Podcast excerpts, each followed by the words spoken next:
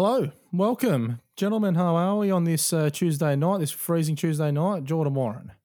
Oh, I'm, I'm okay, thanks, Jared. I'm sitting at the uh, at the local with a bottle of water and uh, with the air conditioning on, so I'm uh, I'm as uh, good as I'll ever be. I think. That's what the local's known for, just a clear bottle of water, isn't it? Oh well, at the moment, mate, it's uh, it's a crime against humanity to have a beer in a pub. So we're uh, we've got to you know make new uh, things the norm, and uh, I'm just doing my part. And Captain Arvella, how are you? It's been a, despite no football on, there's been a lot of talk going on this week. Plenty of talk, and I'm well, Jared. It's good to hear your voice, and it's good to hear the voice of John Warren in the famous Jamberoo pub. Uh, I am sitting by myself in my apartment once again by myself. Yeah, how are your beans earlier? I've had some, had a some beans mixed with some rice, onion, garlic, and some mushrooms. Mix them all together. Bit of a bit of a uh, porterhouse steak on the side. It was nice. That's fantastic. But uh, football's back finally in uh, some sort of capacity tonight. I actually coached my first session in about three months tonight. Freezing, and uh, like like I said uh, to one of my one of my mates earlier, he's just like, "There's nothing, nothing says football like a cold and freezing, windy night at Ian McLennan in uh, about nine degree." Nine degree temperatures. Uh, Jordan, I reckon you could uh, you could uh, sympathise with me considering we're both going to be training there over the next few weeks. I, th- I think it's going to be a uh, very cold winter. I think that when we when we come back to some real football, we're going to need to have a few layers on during the training. Um, but I, will tell you what, uh, uh, there's some other grounds around the Illawarra, like Terry Reserve, for example. I can think of one, uh, the Kiama Sporting Complex. Yeah, I think it's just all grounds in the Illawarra. Just when that winter coldness comes, it's just oh, it's it's brutal, and you feel like you're playing in, uh, you know, Manchester in the prime Premier League conditions. Topical question around that. I'll start with you, Dill. What, like, out of any ground in the Illawarra, which one do you reckon would be the worst in the middle of winter to train at? The, like freezing cold, the worst one.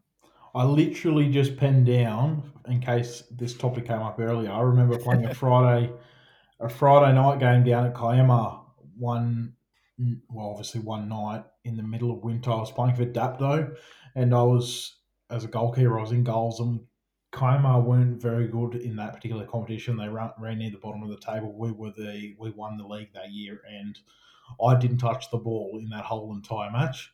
And so I was basically just sitting, standing in like you know close to probably three or four degrees for um, 70 minutes or whatever under 16s played at the time. So that's that sticks out in my mind as probably the coldest. Just just a big open hollow quarry.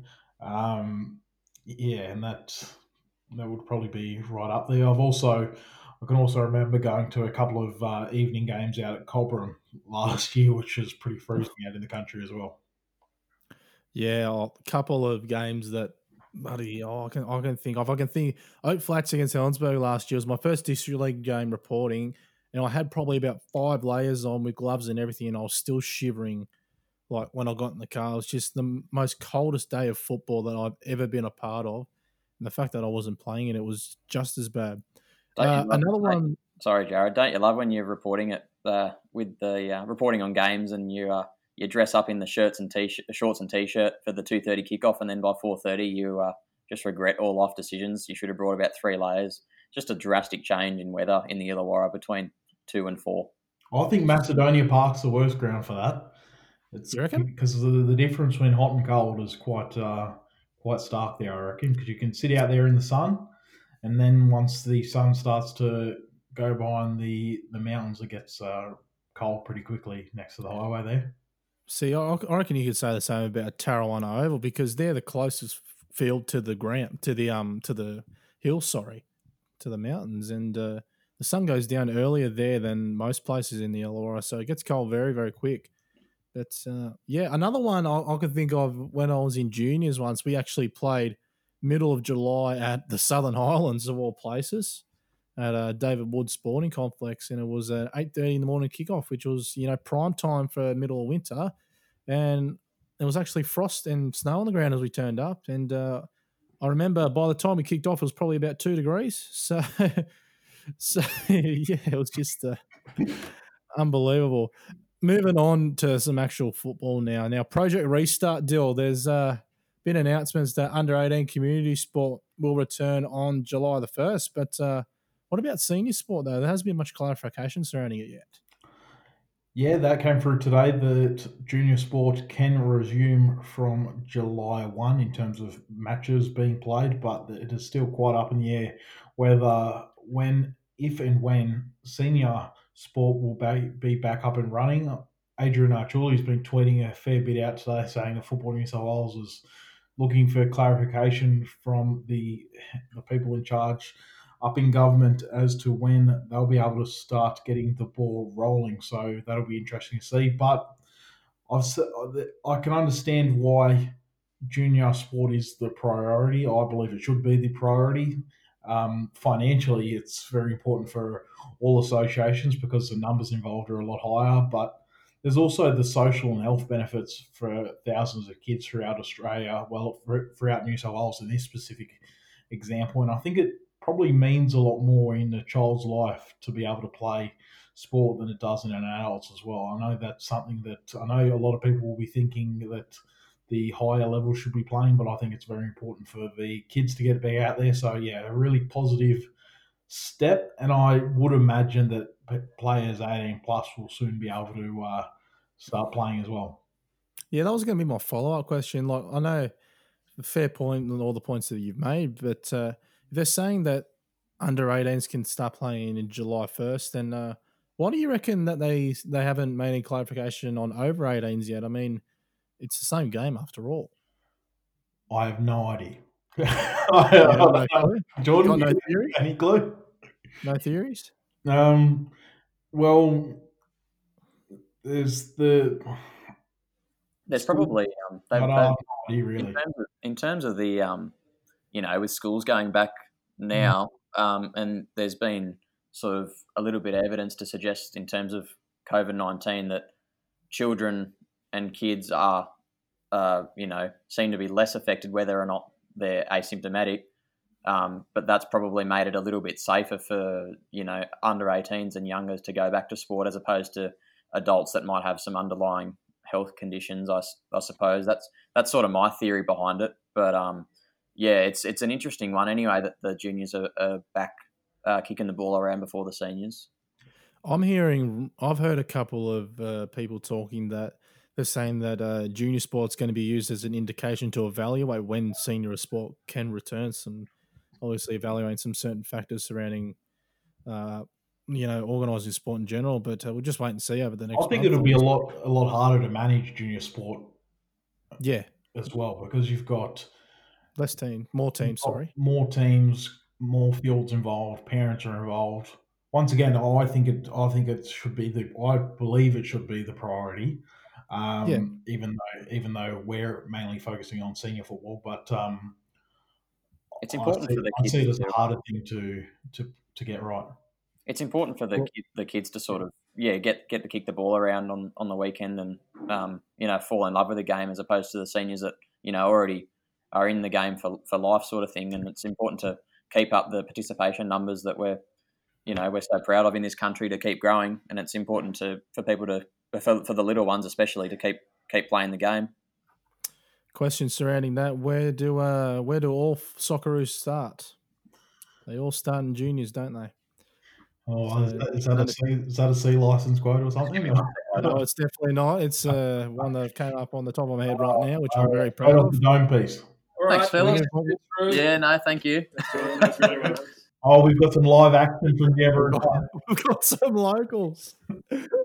oh, yeah, this, is, this is the challenges that arise being a part of the Jamberoo pub here. You get the locals joining in for a bit of a bit of viewers uh, interaction deal. It's how good is this? Are you talking now? Yeah, they stopped because you. you, oh, right. you oh no, we haven't stopped. We definitely haven't stopped. Like, like losers. What's his thoughts on the restart of football? Corners losers. Corners losers. That's unbelievable. The pub shut. The pub shut an hour and a half ago. The pub shut an hour and a half ago, mate. Um, yeah. See you, mate. And, see you later, Chief. Sorry, boys. That, that's you know that's going to be published, right? Is that public? Yeah, yeah, I don't care. We've lost him. Did you hear them? Did you hear them call? We know. Uh, we know what conscious about his own. Yeah, call, call, calling us losers. calling us losers. We're, we're puffed for talking about football, aren't we? Yeah. Anyway, let's actually talk some football now. So, about- Dylan, you've heard you've heard a couple of rumours on the grapevine about some player movements locally. Yeah, well, it has been an interesting week. Obviously, we spoke about Julian Minatello moving to the Oak Flats Falcons last week. You guys would have seen the tweet that I put up a few days ago regarding a particular player moving to or potentially signing for a third division side. Thank you. See ya. He's back again. this is a um, a player that's been involved in two successful grand final sides. So, if Is it confirmed yet? uh, no, not at this stage. So, and it's that's why I did add to that tweet that it's still to be confirmed because basically no registrations are really uh, getting put over the line at this stage. So, I guess there could be a U turn, but even I've heard of a, a few other names, fairly big local names that might um, be taking the year off to focus on other things, um, which could be. Uh, which could lead to a lot of a lot of interesting opportunities coming up for some younger players and fringe players as well. Something that I also tweeted out this afternoon.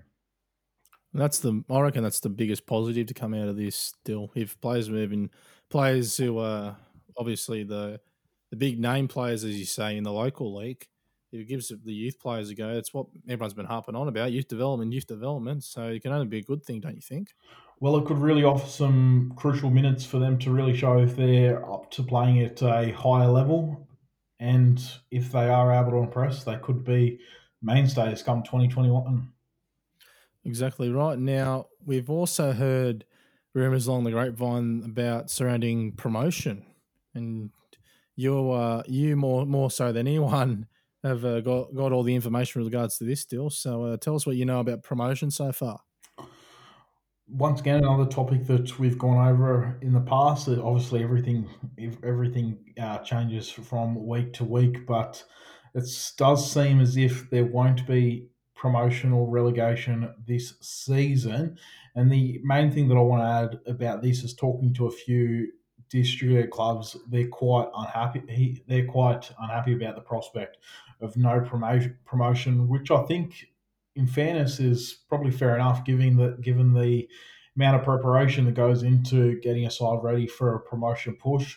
In, in many ways, while some of the teams in the district league only get up and running a couple of months before the season starts, the ones that are really pushing for it are probably you know as as prepared as most sides in the Premier League. So I can understand why they uh, they would be unhappy with without that carrot of promotion because one thing that kept coming up was that people don't remember uh, remember teams that won the district league. They remember teams that got promoted, and I think that's a pretty fair fair point. And I, while Yellow Premier League is obviously the top product, it's always important to have a side of what's going on in the second division. Yeah, well, Jordan, imagine if you were imagine if you were Oak Flats Falcons right now and you just picked up a big player in Julian Julian Minatello, but you can't fight for promotion. Like, how would you feel if you were them? Just put your put yourself in them shoes. How how do you reckon you'd feel? Oh, you would you would feel pretty um, ripped off, but I, I do think that in the circumstances there is got to be a bit of leeway. Uh, I we sort of touched on this last week, but with a with a proposed shortened season, well, it will be it will be a shorter season, obviously. Um, it's it's a little bit uh, unfair and uh, not morally right to, for there to be promotion and relegation um, with with such a shortened season. Uh, but in saying that, if you if I was in Oak Flats' shoes, I, I wouldn't be um, to I, I, I would be pretty upset, I guess, in a way to n- n- sort of have no real goals at the end of the season other than winning the comp. But in saying that, I know that you can say that there's nothing to fight for in terms of promotion and relegation, but there's no football team or no football player that wants to lose if they're passionate about it. So I'm sure they'll still, you know, put in 110% and play to their abilities with it and try and win the comp. Because at the end of the day, it's still a, a winner's medal. Um, but in saying that, uh, it's, and I sort of touched on this last week, it's a bit of an asterisk on this season, not just the Illawarra Premier League and Illawarra District League, but but every football code and competition around the world. Really, uh, it's um, yeah, it's it's likely un, it's unlikely to ever happen again in our lifetime. So in in my opinion, it's um, something that everyone has just got to get past. And if and as long as we, you know, get through this year and uh, everything should be back to normal next season. Yeah, it seems like because obviously we put out a poll on social media on about Friday night, and it seems like the community split about it too. It's it's like we, we asked them, should there be promotion, should there be relegation? Like it's pretty much even Stevens with regards to that. It's like not not many people.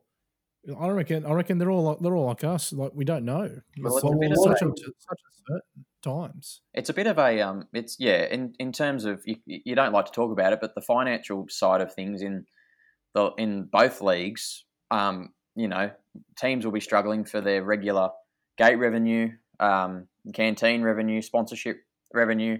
It's essentially it will essentially, you know, teams will break even if not lose money this season to play. So it's sort of, you know, the the idea of getting promoted and relegated during this season.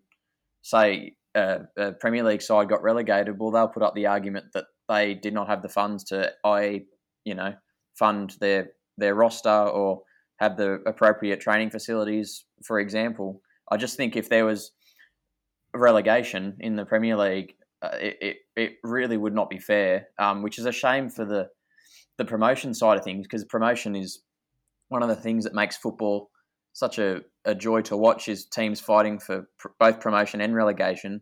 But I just don't think, in my opinion, that it would be 100% fair in terms of the financial backing or lack of financial backing this season. But hopefully next season teams are back on track and then we can sort of move on from there. Yeah, it seems like it's unfair to have relegation, but it's also unfair not to have promotion. But uh, like I said last week, I'm glad I'm not making the decisions around that. Now, Dill, we're also hearing rumours that about uh, the structure of grades this year, and it's been uh, received a bit controversially, although nothing has been confirmed yet. Can you tell us a bit more about it? There's been a bit of talk about the new all age grade not being implemented this season with just a youth grade and a first grade side getting put out by each club. And look, talking to teams, this when I've broached this with clubs, mostly it's been Premier League clubs.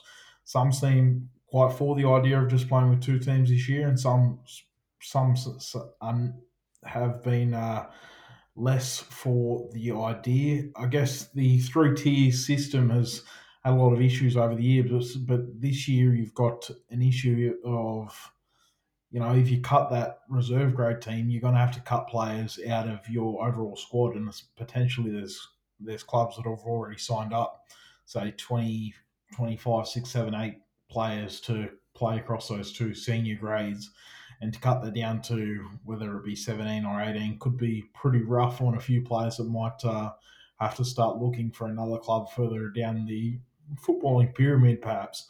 Um, just talking to a, co- a coach this afternoon, they were saying how the, the, the basically this is someone that was that was uh, against having two grades this season that their squad basically because they've already lost a few players that are unable to play, such as their visa players and whatnot that aren't in the country anymore. They've already had to pull up some players from their reserve grade side, so that if few, a few injuries happen down the line, they could be in a really tough position uh, if they were forced to field two uh, all age sides, so an all age side or a reserve grade side plus the first grade side.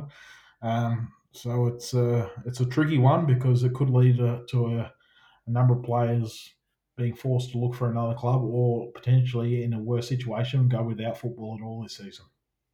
Yeah, touching on that point, Jordan, I, I honestly, um, when you first heard about this, I don't really see much benefit about having two grades. Do you see any benefits? Oh, yeah, I was the bit the same as you, Jared. Like I've only heard this today, but um, I can see both sides. Uh, but in saying that, there's it's going to be tough in terms of if there's two grades, um, cutting out an all age side because you know you've got the the a lot of players in all age now that the the formats change. It used to be under 23s and and so on, but with the all age, you can clubs have signed players that are you know say 30 years old, but but either don't want to play first grade or or can't make the first grade squad. Um, there's too many competition for places.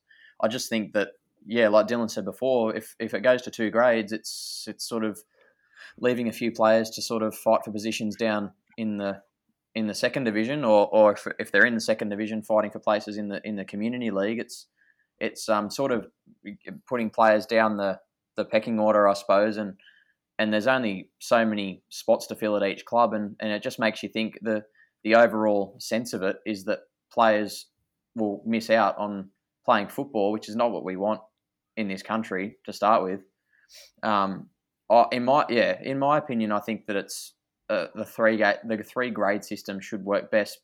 But in saying that, it is an extraordinary situation where there's really hardly any, if any, visa players, and it, there will be there could be a situation with injuries where um, squads are very light.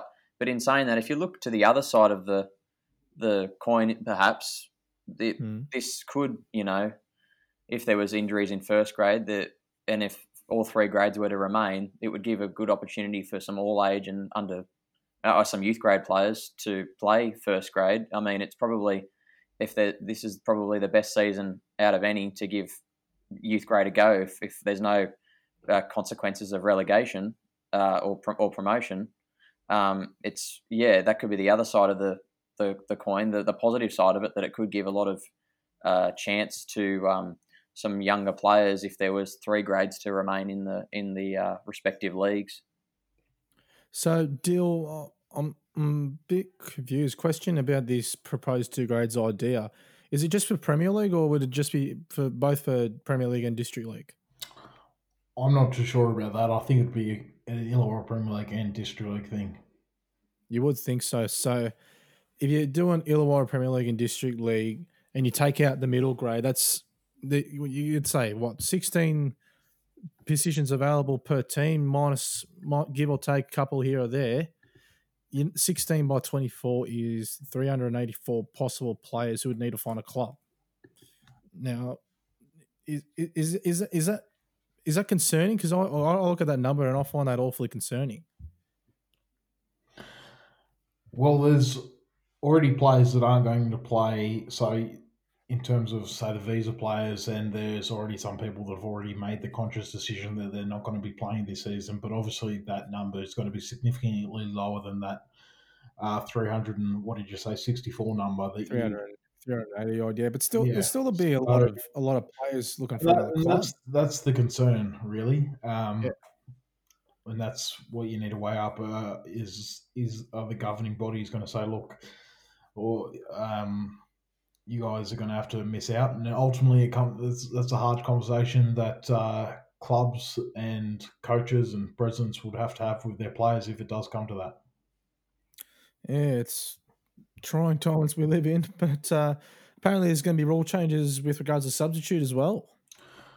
Uh, potentially, there was talk about this five sub rule. This has been implemented in professional football uh, already in the Bundesliga, where they've been out they're allowed to make five substitutes but in three a lot of times. So for example you make one sub in the 50th minute the next sub in the 55th minute then you can make say you have to make the remaining three subs in your in the next time you make those changes.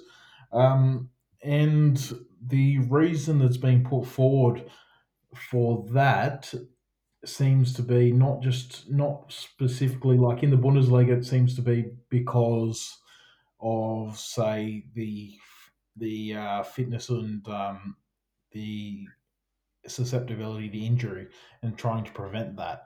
But here it seems to be perhaps more linked to that idea of that second grade being cut in order to give all the players on the bench playing time, mm-hmm. um, which you know I can see the pros and cons to that.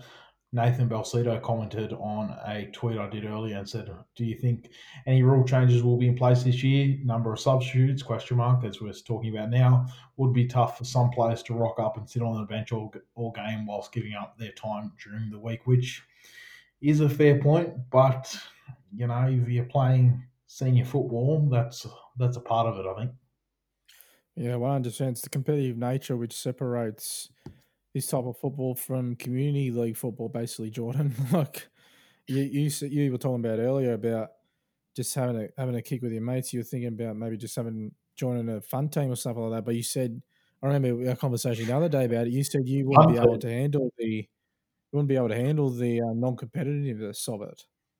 Yeah, it's um, it's it's a, a personal um, sort of you know um, opinion. Uh, you you want to in my, yeah you, you want to play as high level as you can because in in say twenty years time when your legs don't you know do what you want to do you know it's it's that's when you sort of um, if you that's when you play the the kick around with your mates thing like if you if you're good enough and and you're willing to dedicate the time and make the best out of yourselves in terms of football I don't see why not. Um, but in saying that, I, I, yeah, the number that you brought up before, Jared, the 384, looking for a club, that's uh, quite staggering. Uh, but in saying that, how many players? Yeah, take a couple away from that, with obviously the fact that there's about visa players and yeah. dealing as well, but still a large number. It's Even a large if you number. cut that number in half, it's a large number of players. Yeah, exactly right. Yeah. What I was thinking when you said that before um, is, is the players that that are getting cut that want to progress their game further to play first grade regularly, they'll stay and train anyway and fight for positions. I, I know that, that not all of them can, but there will be a, a, select number of players in all age teams if if the two grade thing passes. There will be players that will just be happy to train every week and fight for their spot for a first grade team with injuries to come through. Uh, yeah. So it, it's um, it's all yeah. To, back to your comment before, Jared, about playing the best you can. It's all about bettering yourself and and um, yeah, just trying to pl- like play the um, the best football that you can because that's the most enjoyable sort of uh, part of the game is the competitiveness. Well, to, counter to your point about um, young blokes looking to push on and find for first grade spots, even though reserve grade might be scrapped. Don't you think? Let's say, let's say there was an up and coming seventeen year old playing reserve grade at the moment. he he was hoping to get into first grade within the next couple of years, but you're still looking at a couple of blokes who are ahead of him already, even before before a guy even makes a squad and even gets a shirt. Don't you reckon it'd be demotivating for players that age, especially, and players looking to push on, like training your, your butt off every week, only to be told that, look, you you're not far off the squad yet, and you're you're not in the squad yet. You're not getting the shirts. So, it I get I get what you mean about the players with a good attitude and fighting, but it'd just be annoying just training every week and not having a chance to play on the weekend. Not only that, it would hinder their development, even though training as good as they can. If they're not playing games, they're not developing as much as they can. So it's it's kind of a yeah, there's a lot of pros and cons to some of the points we're speaking about at the moment. Yeah, uh, yeah. In in short, in short, Jared, I do agree with you um, in terms of that. Um, but I think that, like Dylan said before, part of senior football is that competitiveness, and you know, if you want, if you if you're looking to play at that high level, you know, there's ups and downs, and that's the that's professional football, and even in the in the semi-pro um, sec, uh, uh, leagues that we that we cover, um, it's still relatively competitive, and and these 17 uh, year old kids, I think that that sort of it's it is demoralizing when they're not playing but I do think it teaches a bit of resilience as well to try and you know it makes it makes training more competitive to have players fighting for spots as opposed to having 15 or having 11 first graders that know they're getting picked every week. If you've got this 17 year old coming through, like you say, then it's and and he's you know he's you know putting his foot in at training and and you know playing at a very high tempo. It just makes the the the established first graders put put themselves on notice a little bit. And if there's an injury, then that 17 year old is you know ready to play. Then I think that's all that he, he or she can do at the moment in in these circumstances. All you can do is is train your hardest. And I, I get what you're saying about the hindrance the hindrance thing about yeah. the game. Um, but I do I do think in general for the because of coronavirus, the junior football all players playing junior football and you know lower level senior football, like young young senior footballers, that they have been hindered this season. But that's not anything to do with the the IPL or IDL. That's not that's obviously not their fault. It's the it's the outbreak. Um, but I'm but I just think that yep. any high level training would be good at the moment um, for a, a young a young kid coming through. Yeah, it's better than nothing. Like we've gone without football for three months. We just want something. Moving on now. Football New South Wales have made a request for exemption to, I believe it was New South Wales uh, Sport, to allow contact training and uh, matches. So, according to the Sydney Morning Herald article, Football New South Wales want games to begin within about six weeks, although they are going to have to negotiate with other sports too.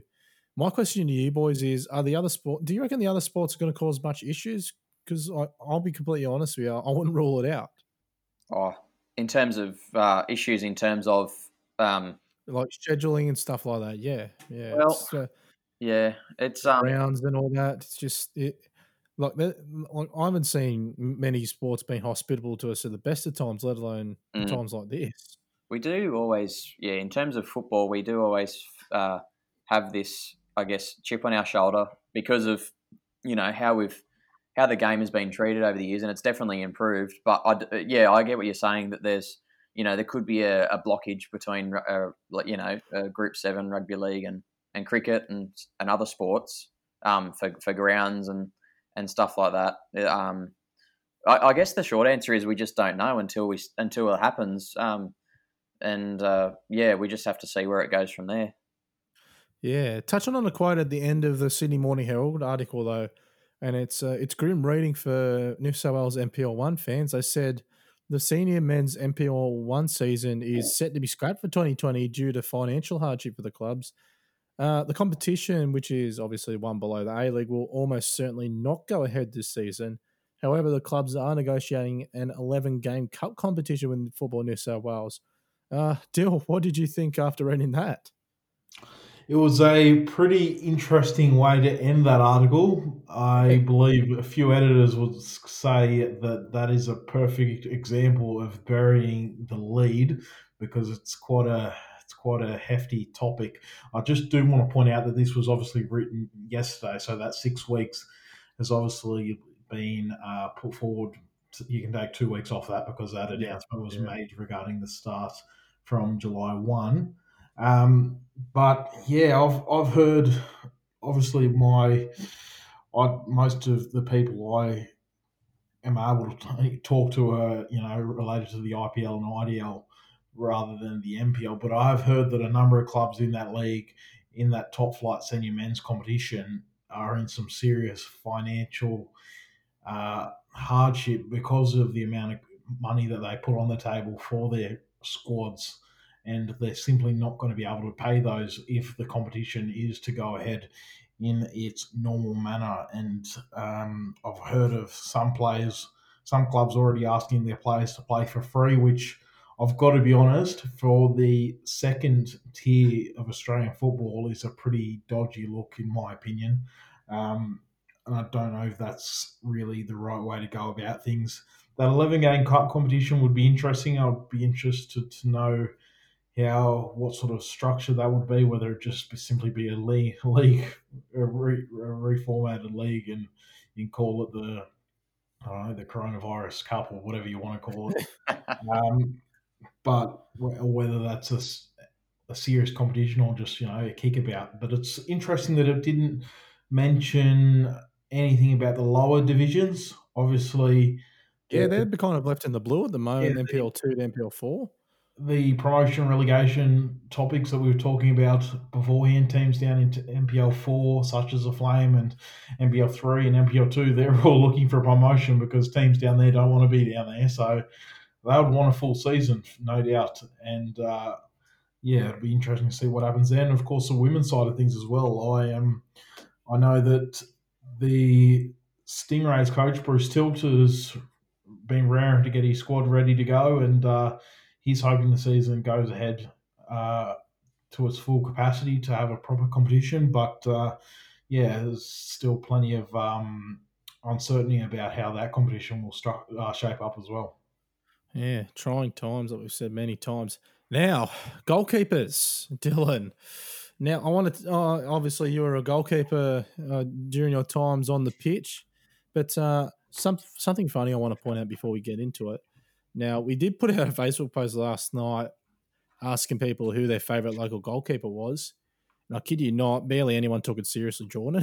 so, uh, yeah, we didn't get any many uh, viewer viewer responses though. Although the ones we did, they were all for uh, Mitchell Blows back in back in the day. I'll uh, talk to you about this one, Dylan. So because I think you've seen Mitchell Blows more than what Jordan and I have. Obviously, he was a little bit before our time, not too much, but yeah, it's uh, a lot of people uh, putting Mitchell Blows' name forward as the best keeper they've seen locally. How about yourself? Yeah, I noticed that, and whenever we've I've talked about uh, best of teams in the past, uh, Mitchell's name has come up. His career, he was obviously linked to that Fury franchise over the years, and you know, I only got to see the back end of his career as well, and he was uh, still one of the better goalkeepers in the competition. He finished up in 2017. He got a pretty serious career, well career, a pretty serious injury that forced him out for the rest of the season. I think, and he decided to hang up his gloves. But yeah, he was a a key figure in that setup at the Fury, and I, of course, before the Fury was also linked with Albion Park. He took out a premiership with them uh, in the late noughties as well. And he was on the books of Sydney FC back in the early days of the A League as well. So, you know, I, it's pretty fair to say that he is a very worthwhile shout as one of the best goalkeepers in the league. And it's no, no surprise that his name get, gets mentioned when these questions come up. One thing that I will say before we get into further into this conversation, I was talking with someone about this earlier today, and they did say it's impossible. And uh, a bit stupid to compare different eras as well, which is fair enough because it's uh, obviously we're re- relatively young and haven't seen as much uh, IPL as some. And back in you know look at the teams around the uh, turn of the century, there was players around then that people would say were the best of the be- the best of the league scene. But yeah, it's hard to compare. Yeah, well, it's just asking people who who their who their favorite goalkeeper was. Obviously, we can't say who's the who's the best. Like this is the best guy who's played goals, and that's it. It's all about discussing the players who uh, have been apart. But uh, talking about goalkeepers, it's a this is a bit topical, but it's a bit. It's a, I find it strange how goalkeepers work. To be honest, they go off away from the main group, train on their own, and then they just come back to the squad for end of the session for a game. Like no other position on the field could do that, Jordan. You can imagine being a, imagine being a defender and doing that. I, I, I actually often have moments where I we're doing all this running where you know ninety minutes. Where you wish you were a goalkeeper. And and I honestly think, oh oh man, I wish I actually you know was a goalkeeper. Like there's you know no running, but then the the reflex thing uh, is a different kettle of fish than uh, than you know you got to have lightning reflexes as opposed to a defender that's uh, traditionally can be a little bit uh, slow off the pace. But um, yeah, that's reflexes is one thing that I don't have. That's for sure. yeah, and I, I, as a defender, you can get away with uh, well as a goalkeeper too. You can get away with not not uh, explosive pace, but uh, no, I, I, I do often think that being a goalkeeper would be a bit of a a bit a bit uh, too much fun at times. There, you know, all the diving around and. There's occasionally, as a as a kid, me personally, you know, I'd, I'd love to hop into hop in goals in uh, seven aside or a futsal game just to um, you know get out get off the field and less much much less injuries in goals as well. It's another point. Uh, but yeah, I I, I do uh, agree with you, Jared. When they uh, you train off uh, with with the goalkeeper coach or with the you know with other goalkeepers, it's it is a very different position to mo- to most others, like strikers, midfielders, and and defenders all, all have their differences, but uh, goalkeeper being that they can use their hands is uh, much much different, and it almost feels like they're back in the olden days. It almost felt like they weren't a part of the the actual the game, but but these days with the um, you know the exploitation of uh, total football, uh, they're a lot more involved, and and keepers worldwide like as uh, like uh, Ederson and Alisson Becker in the Premier League are just as good on the on the, with their feet in the tiki taka games as a lot of the players. So it's uh, definitely a changing position, and I I think uh, with keepers being able to use their feet is a very modern skill that will only improve uh, football in general. Yeah, it's uh, most the most unique on position on the field for sure. But uh, a topical question. Now, I have spoken to people over the years, and there's there's some people I speak to who don't think keepers are as dominant in the air as they were back in the past. I've I've actually heard statements that goalkeepers these days are more like shot stoppers rather than actual goalkeepers. To be honest, um, I'll start with you, Dill. Like, this probably topic. It's topical as, but what's your take on that statement? I think that the that's an interesting point. One thing that's happened a lot in professional football over the last few years with goalkeepers is they've been trained to punch the ball rather than catch the ball. So the ability. Sec- sorry, sorry to interrupt you. They're just second to that punching the ball rather than catching it. My opinion is if you can get two hands to the ball and you're punching it, why don't you just catch it? You know, like, would you rather just punch the ball with two hands? Into possibly danger or possibly get the, the other team get the ball back, or would you rather just catch it and then you're in control of the ball for the next six seconds? Like, yeah, like uh, you're you're the only one here who's played goalkeeper, but like like you understand my point, obviously. Well, I'm literally looking at a tweet from Kepa Arrizabalaga As it's intro like I was just scrolling on my Twitter and this one's just come up, but uh, and he's he's a, a, goalkeeper that's a prime example of that. Obviously, he's a bit shorter as well, and I think that that punching thing has opened up the opportunities for shorter goalkeepers as well. But obviously, the theory that you get two hands to it, but the punching thing is also you're allowed. It's easier to get one hand to to the ball than two hands, so you're able to reach higher and reach further with just that one hand. And obviously, there's a risk of dropping the ball on the way down, and obviously punching it into a dangerous area. It's not going to help your team scores, but yes, I think that's just a you know the people in in uh, you know football analysis seems to seem to think that the chances of um, you know the team being put back under the pressure are reduced by punching in, and that's I guess what has led to that sort of theme coming into things, and it's probably one of the one of the main goalkeeper techniques that you're taught fairly early on through goalkeeper training from a really young age is how you sort of have to jump for the ball as well with raising of the knee and whatnot. Because it can mm-hmm. be pretty sort of dangerous jumping up as well because you have bodies flying in everywhere. And if you're not, if you don't have a correct technique, it can really expose, say, your ribs and your legs, and you can really be taken out and uh, put in a pretty pretty compromising position, which is another. That's the problem with uh, catching the ball as well because you've got your two arms up there, up in the air, and you're basically at the mercy of whatever's going on underneath you. So, yeah, it's a it's a um, it's a it's a debate that's going to continue every because basically you know everyone's seeing examples of goalkeepers miss punching a ball and it falling to a striker or whatnot and conceding a goal, but uh, I guess there is a logic to it. Yeah. Now, Jordan, I'm going to give you a statement right now, and I want you to tell me what you think of it. Outfield players make a name for themselves by doing good things. Unfortunately, though, goalkeepers make a name for themselves by doing the wrong things. Topical? Yeah, yeah. It's it goes back to that argument of uh, or that statement of who who would want to be a goalkeeper. I guess. Um, yeah, it's but then, then again, um, you have goalkeepers around the world that are known now. I, I, feel like around the world, goalkeepers are getting more recognition for doing good things. Uh, I I know last year in the Premier League, uh, Liverpool had the best defence, and they do this year too. But but last year specifically, um, with uh, Alisson Becker, the Brazilian goalkeeper in goals, he was very safe. He, he caught the ball. He he never uh, fumbled a, a, sort of a, a wobbly shot to a striker a lot of those things. I know from a I'm a Liverpool fan, but I know from that perspective, knowing from and and you would agree with me, Jared, where we've come from at Liverpool with uh, keepers such as uh, Simo Mignolet and uh, Loris Karius, uh, where where where you literally you could. Uh, there was nerves around the stadium every time that he that they touched the ball, whether it was playing out from the back or if they went up in the tried to catch a corner or whatever it was across. But with Alisson, it's it's uh, you know, every time there's a ball in the box, it's like, oh, it's okay. Al- Alisson's got it. Like it's not. There's no concern at all.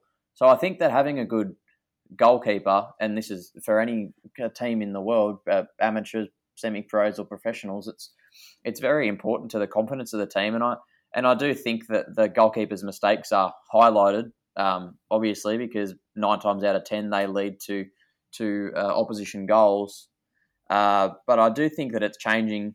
That uh, there's a lot more sympathy to goalkeepers because it is a, a tough position, and, and at the end of the day, uh, the team, the other ten players around them's got to, you know, help help them be confident and uh, you know back them up in in any way they can. And uh, I, I, do think that it's a changing idea behind the position of goalkeeping. Thankless job, really, isn't it? Well, yeah, exactly right. I, I don't uh, I don't envy goalkeepers. I, there's a lot of pressure going into a lot of games being a goalkeeper, and um, there's a not not uh, a, there's not many um, lonelier places in the world than making a mistake as a goalkeeper. I would assume. Uh, my mind goes back to uh, Loris Karius in the 2018 Champions League uh, Champions League final, uh, where I don't think uh, he's ever recovered from uh, a couple of mistakes in the biggest game on earth. So it's uh, yeah, it's um, very it is very thankless, but um, at the same time, if you put if you practice and uh, you know put put your mind to doing everything correctly, you can uh, be a real hero and an asset to to each team. Now, goalkeeper stories. What uh, I'll start with you, Dill, because you obviously the goalkeeper out of the three of us. What are some of your goalkeeper stories or experiences with goalkeepers over the years? Well, I actually wrote down lists of like IPL goalkeeping stories. To be fair, oh, go on, yeah, yeah, some um, stories about IPL, yeah. Uh, you have my, experience with it. My first one was actually, and all of them happening to be club debuts stories. The first one was about Daniel Akaba's debut for uh, Kembla Fury back in 2017. He came in for the aforementioned Mitchell Blows into a game against Bulli. So this was a game between two sides that may have been first and second at the time of night game of Balls Paddock. 2017, and, yep, yep, one v two, I think. And I think Fury potentially might have been top of this stage, and and basically, Bulli went out to a two goal lead, but Fury, through two Matthew McNabb goals, managed to get the game back to two all. And with about three or four minutes to go, Ben McDonald was bearing down on goals, and Daniel Akaba was was able to pull off a magnificent one on one save and secure the points for the side. Which obviously Fury had their problems with injuries and the season fell away, but you know that could have been a crucial point at the end of the day. Uh, and he went on to have a sensational season for Fury that year. Even and even though he only played half the season, I think he should have been one of the two nominations for the goalkeeper of the season. And then he went on to Corrimal, where it didn't quite work out for him, and he's uh, had last year off. But I still think that he's a really young goalkeeper, and he has the potential to come back and do some pretty big things. Uh, the next one is regarding the debut of Caden Harrison for South oh, yeah. United back in 2018.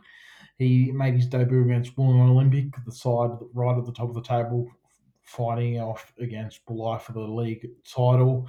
He so uh, Jason Blakely would have been injured.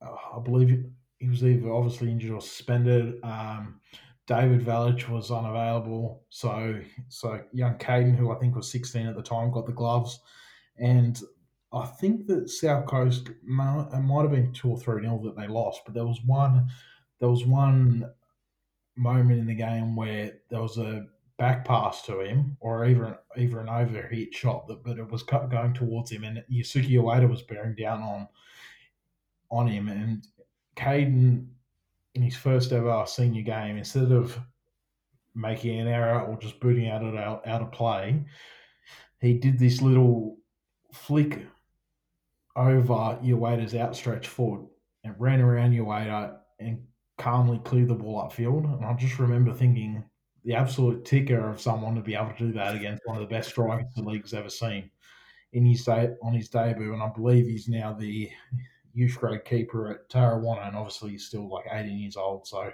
He's a name to watch out for, and that was in South Coast v Wollongong Olympic, and it actually leads the other game also. And this is a less positive one. Also, was in a game between South Coast and Wollongong Olympic, and it involves a player by the name of Josh Malesky. I know. I wonder if you've have you heard that name before, Pollard? Have not. Have not. He actually played in South Coast Flames' first ever competitive game. He was in goals for West Pennant Hills Cherrybrook. Oh, but he was fact. he was signed on loan in for, to Olympic for one game in 2017 when Hayden Juros was, I believe, he was away. He had had a weekend away or something like that. So they signed this As you do. this guy from the under 20s goalkeeper. He was playing, he had a couple of games for Inter, Inter Lions in the NPL 2 or NPL 3 that season. They brought him in for this one game. And basically, he had nothing to do all game. Once again, uh, Olympic right at the top of the table. And um, I think Olympic were up 2 0. Stefan Demoski in, in his second game with the double, the second game for Olympic. And Malevsky basically made an absolute howler, to concede. Uh, the only conceded goal in his only ever game in the Illawarra Premier League, and that was pretty much the only time he touched the ball all day. And I and I thought, and I should have said to Rob Burke and the coach at the time after the game that you may as well have signed me for the game because uh, he didn't hold himself up to too much. But to be fair, it was. Uh, a bit of an odd situation that he was chucked into. So that's they're my three stories that I noted down. Um, I'll try and think of ones involving me if you want, but you can uh, put your stories if you want. Yeah, well, I've got two. One of them's to do with me and goals when I was younger, and the other one is to do with a keeper that I've played. So this is take it, take you. I'll take you back to a trip, a trip down memory lane. This is under 11s at Lakelands Oval, final round of the season, right? And uh, I was playing with Dapto at the time, and we were playing Victory, and I'm in goals for the final game of the season, right? But the night before, it was pelting down. So the goal I've gone into, it's got a decent sized mud puddle in the middle of the goal mouth. Anyway, I think because Victory were top of the league and we were quite poor that year, we were up, we were down about five 0 But I just looked at this puddle next to me and I just thought, you know what? I don't care if I score any more goals. I'm I am finding a reason to jump into this puddle. So the uh, the next ball comes along and they have a shot, and funnily enough, it goes right next to the puddle on the other side of of of me, and I perfectly dived to go and get the ball. I perfectly dived right to mask the fact that I just wanted to jump in this puddle. And so for the next 20 minutes, I had a massive blob of mud down the right side of my body, and I was proud of it. But that's uh, my only story in goals. The other story, though, and you were there for this one, Dill. This was uh, Matty White on when I debuted, you know, made my first grade debut. So I don't know if you remember this particular play, but prospects just play this ball just in behind the left side of the back line. So I've just thought immediately I have to come across and cut this ball off before it gets too close to the goal. So I'm I'm full steam ahead. Like there's you can't you can't slow me down now. There's no point. I'm already into it. And I get about three meters away from the ball, and I just hear over my shoulder, I just hear keeper, keeper. And I just thought, oh shit, I'm about to be taken out here. but uh, I beat Whitey to the ball and I've just cleared it out straight away. And immediately Whitey's just dropping F bombs at me because I beat him to the ball. He's called keeper and stuff like that. But the funny thing was that a minute later, there was a corner for a prospect. And he just calls out my name and I turn around and he just gives me a wink. so, yeah, that's uh, Goalkeeper. if there's anything if there's, if there's anything that epitomizes Matt White, it's uh, that sequence of uh, events. But uh, Jordan, have you got any stories about goalkeepers? I've got a couple about myself. Um, oh, here we go. Just in the yeah, I, I, as everyone knows, I'm not a not a goalkeeper by trade, but in the uh, the annual uh, seven aside tournament, just at uh, Kevin Walsh Oval in uh, Jamberoo every summer. Uh, I, you know, we share the gloves around, and uh, this one particular day, I thought I'd I'd, I'd don the gloves uh, and uh, try and make a few saves. Well, there was this one ball that got played over the top of our uh, defenders, and I was playing sort of a sweeper keeper at seven aside, uh, no no offside, so I you know, you, the, the goalkeeper sort of got to be a bit alert to the on rushing striker. And, uh, you know, I'm uh, the ball's played over the top and it's bouncing in the air. And, and I can see this striker that's got about 40 kilos on me, bearing, bearing down at me. And the ball's just in the air and it will not sit. It won't sit. And I thought, oh shit, I'm gonna have to, I'm gonna have to head this. I get up on two two feet and I head it. But at, at the time of heading it, this striker met me at the ball but he didn't get the ball. He got me, and I got absolutely belted, and I got smashed. Like literally, thought I'd broken something, and uh, yeah, he basically put me on the ground. And I cleared the ball, but um, he definitely got me, and and I, I was down for a little bit, and everything was all good. I knew he was just going for the ball, and we sort of uh, we shook hands and everything, uh, and um, everything and all played on. Well, the second half came around and uh, another ball was played over the top, and um, and uh, once again the ball wouldn't bounce, wouldn't bounce. Oh, it was sorry, uh, wouldn't sit, wouldn't sit. It was bouncing, and uh, guess what? The striker did the exact same thing. Clattered me. I got clattered twice in one game, in one half an hour game, and uh, that basically put an end to my goalkeeping career for that uh, that tournament. I, I was more happy to play play a bit of a centre back, centre midfield role for the rest of the season, and I managed to get hurt less outfield than in than in goals. Do you blame it? Do you blame that story on uh, clumsiness from the uh, opposing party, or was it intentional?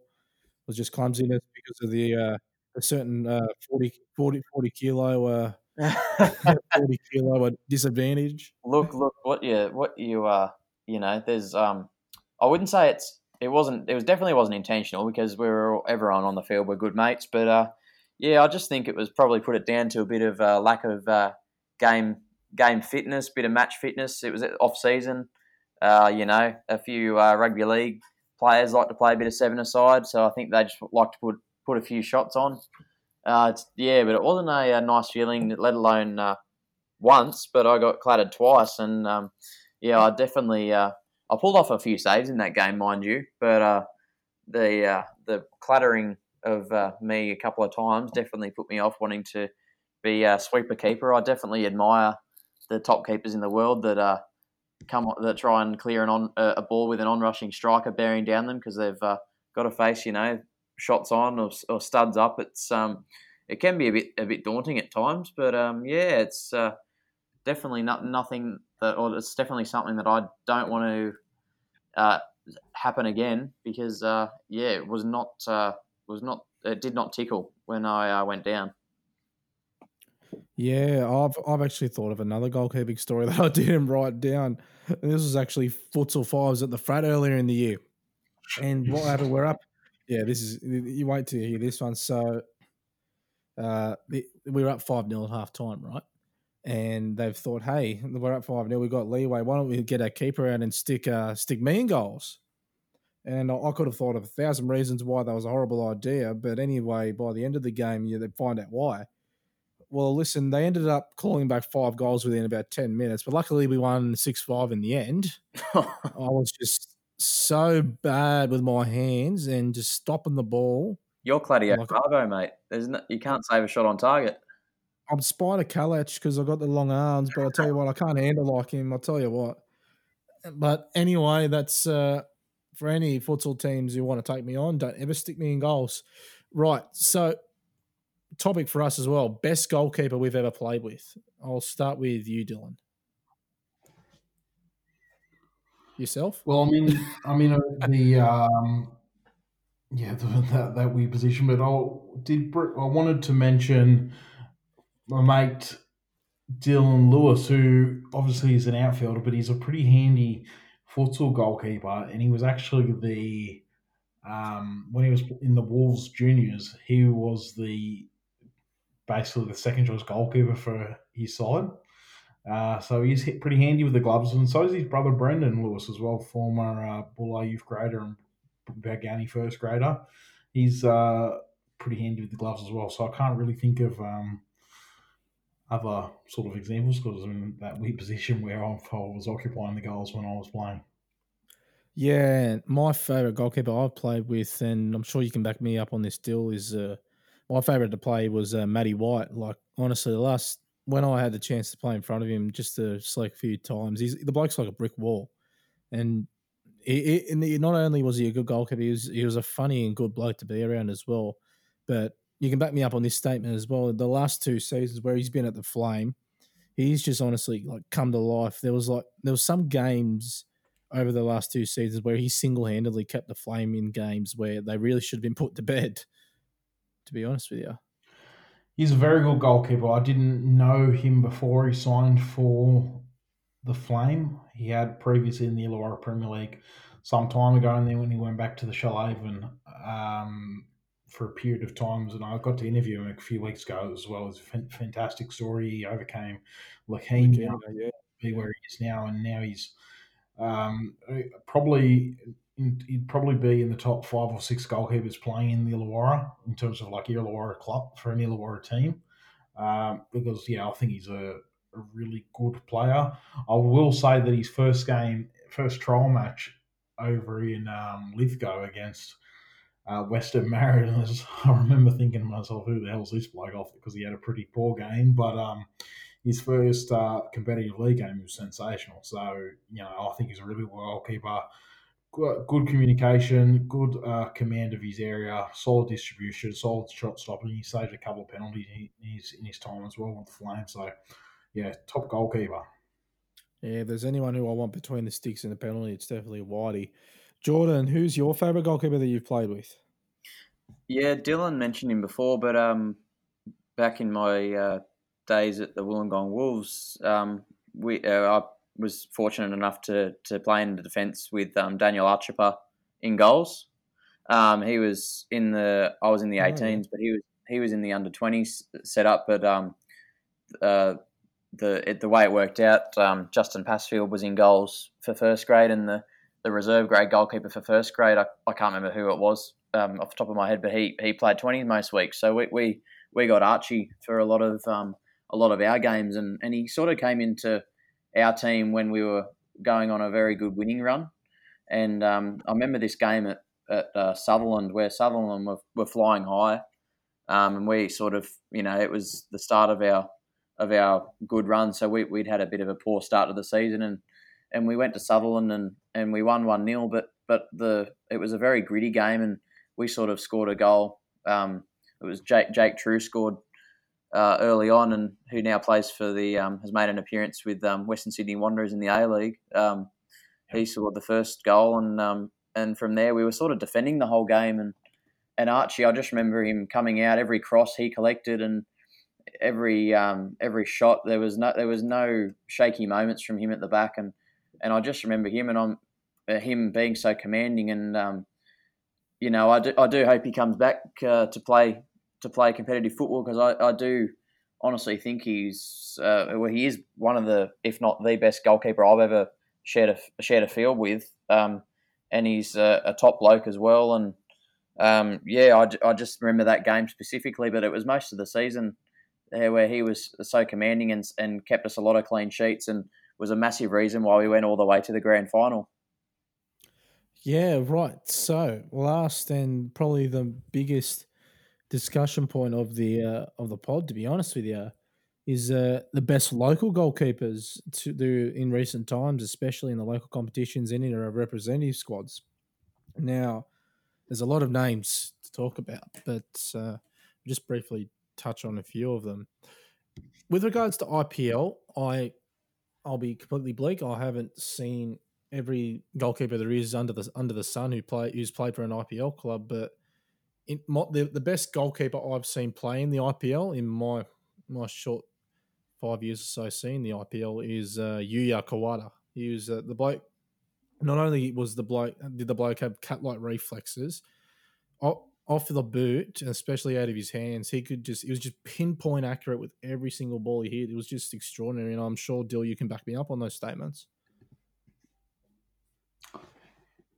Yeah, uh, is right at the top of my list. He pretty much pushed the bar in terms of Illawarra Premier League goalkeeping. Extremely athletic. His agility was top notch, which made for some incredible reaction saves. And his distribution was sensational. I can only remember one particular game where it wasn't quite like that. And that was a game against Royal Olympic in the early rounds of 2018 where he kicked, where he shanked two uh, drop kicks onto the roof of the PCYC, and uh, that left people quite aghast because people expect the absolute best distribution from him. Um, so he's a he's been a a joy to watch in the Illawarra Premier League, and two Golden Gloves back that back that up. Yeah, and uh, a couple of other guys I've got under, on this list we've mentioned. Obviously, Mitch Blows, Matty White. We've chatted about them. Uh, Justin Pasfield. Obviously, he's been at the Wolves for a long, long, long time now, and uh, out of the three of us, Jordan's been part of that Wolves setup. Uh, did you have many experiences like watching Justin or seeing him train over the years? Yeah, I think the the biggest experience I had uh, with Justin was just uh, was training with him when we when you know the squads would, would intertwine and, and we sort of um, play play you know the the small sided games and stuff like that, and also games with um, you know full size goals and, and shot stopping and he was just a, a, class act and, and he was a, he's a massive reason why the Wolves are, are where they are now in terms of being the national the national champions and it it was a long time coming. There was a, a few tough years for the for the Wolves, including the year I was there. Um, it was battling relegation for a lot of the a lot of the time in terms of the whole club. We, we, we were going well, but there was the the twenties and the first were were not so crash hot. Um, but yeah, no, Justin was um, always a class act and um, pulling off miraculous saves and. And I could be wrong, but I remember in the FFA Cup game against Sydney FC, where the in 2016, where the, the Wolves won uh, oh, sorry, where the Sydney FC won three three nil. But I do remember uh, it was uh, I think it was just on half time and and Sydney FC won a penalty and, and I could be wrong, but i I have a feeling Ninkovic was saved by Pasfield in that game. And just to sort of have that uh, you know composure in such a big game, probably the biggest games in the Wolves' history at that point, to uh, save such a big penalty from a world class player, it was just shows his caliber and uh, and yeah, and to still be playing at this, you know, at, at his um with all of it, all of his experience, it's just a, a, a benefit for all of the Illawarra Premier League goalkeepers and fans alike to to see him play because I remember him when he was a, a young rookie being a Sydney F, being a Sydney FC backup goalkeeper and he's been around for so long and to still be playing at the level he does it's it's a testament to himself. Yeah, Dill, I'm sure you've got a couple of other names on your extensive list as well as to our uh, top local goalkeepers, of course. I'll just touch on Pasfield for a second because what's I'm just got his Wikipedia page up now. It's he was at the Wolves. His first stint at the Wolves was right when they won those two. Right after they won those two championships and NSL championships, and I'll just save your bacon a bit Jordan. I don't know if that Sydney FC game could be classified as the biggest game of their history, maybe their NPL history, but uh, mm. just yeah. I'll just cover cover your soul. I was just think, I was just thinking. Yeah, no, no, yeah, no. In race, recent history, yeah. And um, obviously, he's he's had he's got about fifty A League games under his belt at Sydney FC. Uh, Central Coast as well, boy. Central Coast, and I think most of them were at the North Queensland Fury as well and it will be interesting to see he's 34 35 now 30 34 uh, whether he ends up playing in the IPL at some point he was Hayden Juros did playing goals in the last game the Wolves played you never know maybe Pasfield's days at the Wolves could be numbered and he might be looking to uh, finish his career in the IPL but I will say that you know his longevity is there for all to see so you know there's there's every chance that he will come back and still be have another few seasons at uh, the Wolves. But yeah, on to other local goalkeepers. I think the two next names are the likes of Hayden Juros that I just mentioned. He's a player that, you know, his size makes him a really daunting prospect. He was, he was, I believe, signed or had a spell in the youth academy at Nottingham Forest when he was younger as well. And He's he's a player that's really improved in recent years. He, he seemed to his last season at Olympic, he seemed to be a bit leaner and less muscle, and that really improved his agility. And he made some in that grand final. We made some really top saves that I think that if Olympic had won that match, would have been highlight, highlighted a lot more. He made a couple of really good one-on-one saves as well. The only thing that lets him down, I feel, slightly would be probably his distribution compared to Kawada and Sam Nastich, the next person I would bring up. His ability with the ball, his feet probably isn't quite as good. But and then yeah, on to Sam Nastich. He's a really top player another player that's been in the NPL at one stage playing at Marconi. Very similar to Kawada in, in many ways in terms of his uh, athletic ability and agility and shot stopping capabilities. Sensational with his feet as well. He did have a couple of rough seasons of late dealing with uh, some niggling injuries and whatnot, but uh, I was interviewed him as part of the Away from the Pitch podcast as well, and he, and we were talking about how in preseason this year was looking really sharp. So they're probably the in terms of the IPL the next two uh, keepers off the rank in terms of uh, top goalkeepers in the last few years. Any other ones we've missed? Do you think? Uh, I've got a bit of a list. Um, Bryce Darnell. Here all night. Bryce Darnell deserves a shout. He's been a part of that. He was a part of that uh, premiership winning side with Albion Park White Eagles. And I, what the season that really impressed me was 2018 with Fernhill. Obviously, they they did really well to avoid getting relegated at the first time of asking. Everyone was expecting them to go down straight away, but he was a really strong figure and showed a lot of leadership capabilities at the back in that side. And obviously, it's a, he's at Bellambi now, and I'll be interested to see how he fares there a couple of names that were brought up to me by some other people include um, Daniel Beltrame, who has played for the Wollongong Wolves back in the turn of the century, and he's played plenty of games in the um, the A for A League clubs, including Adelaide United, Newcastle United before they were actually in the A League as well, and um, he was also involved in Port Kembla at some stage as well. And he's been a goalkeeper coach in the A League, so he was a name that was brought up to me. Uh, more recently, Ben Wunsch was a, he had a sensational season for Oak Flats when they came fifth a few years ago. The first time they'd made the finals in a number of years. He was the captain that year, and he was easily, in my opinion, the best goalkeeper in the second division. There's Nick Lowe, a strong goalkeeper at Corrimal last year. Adam Rodriguez has been really good ever since he left even when he was at Shell Cove back in the day, and then now he's at Tarrawanna. Uh, Valon Rizvani has won plenty of uh, trophies down in the second division, with uh, a lot of them connected with the Barney King uh, regime. And a name that I just also want to touch on from some of my earliest memories in the IPL when I used to go to games fairly infrequently about 10 years ago or so was the likes of Daniel Schwarzer was playing for Wollongong United, the brother of uh, Mark, and he was a pretty good shot stopper back in the day as well. And Sam Nastich as well. I don't think we've mentioned him yet, but he was. Uh, you haven't been listening to me, mate. I definitely mentioned him. I, mentioned he, mentioned, him. he mentioned him, Jared. Come on. Yeah, oh well. Oh well, it's getting late at night. It's 10 to 10. but uh, another name I want to bring up, and no, not you guys, obviously way before our time. This is like 30 years before we were, any of us were even born. But uh, a, old fellow by the name of Wilf Billington. Now, uh, my grandfather played with him back in the late 1960s for the older South Coast 11 back when they were in the state tier. And uh, Wilf actually played for South Coast 11 and Balgownie back there when they're in the New South Wales system as well. Now, Wilf played professionally at Rochdale, Blackburn, Workington, and uh, Oxford, just to name a couple of clubs. But uh, Jordan, I'm going to have a fun fact for you. Guess who managed Wilf when he was playing at Workington?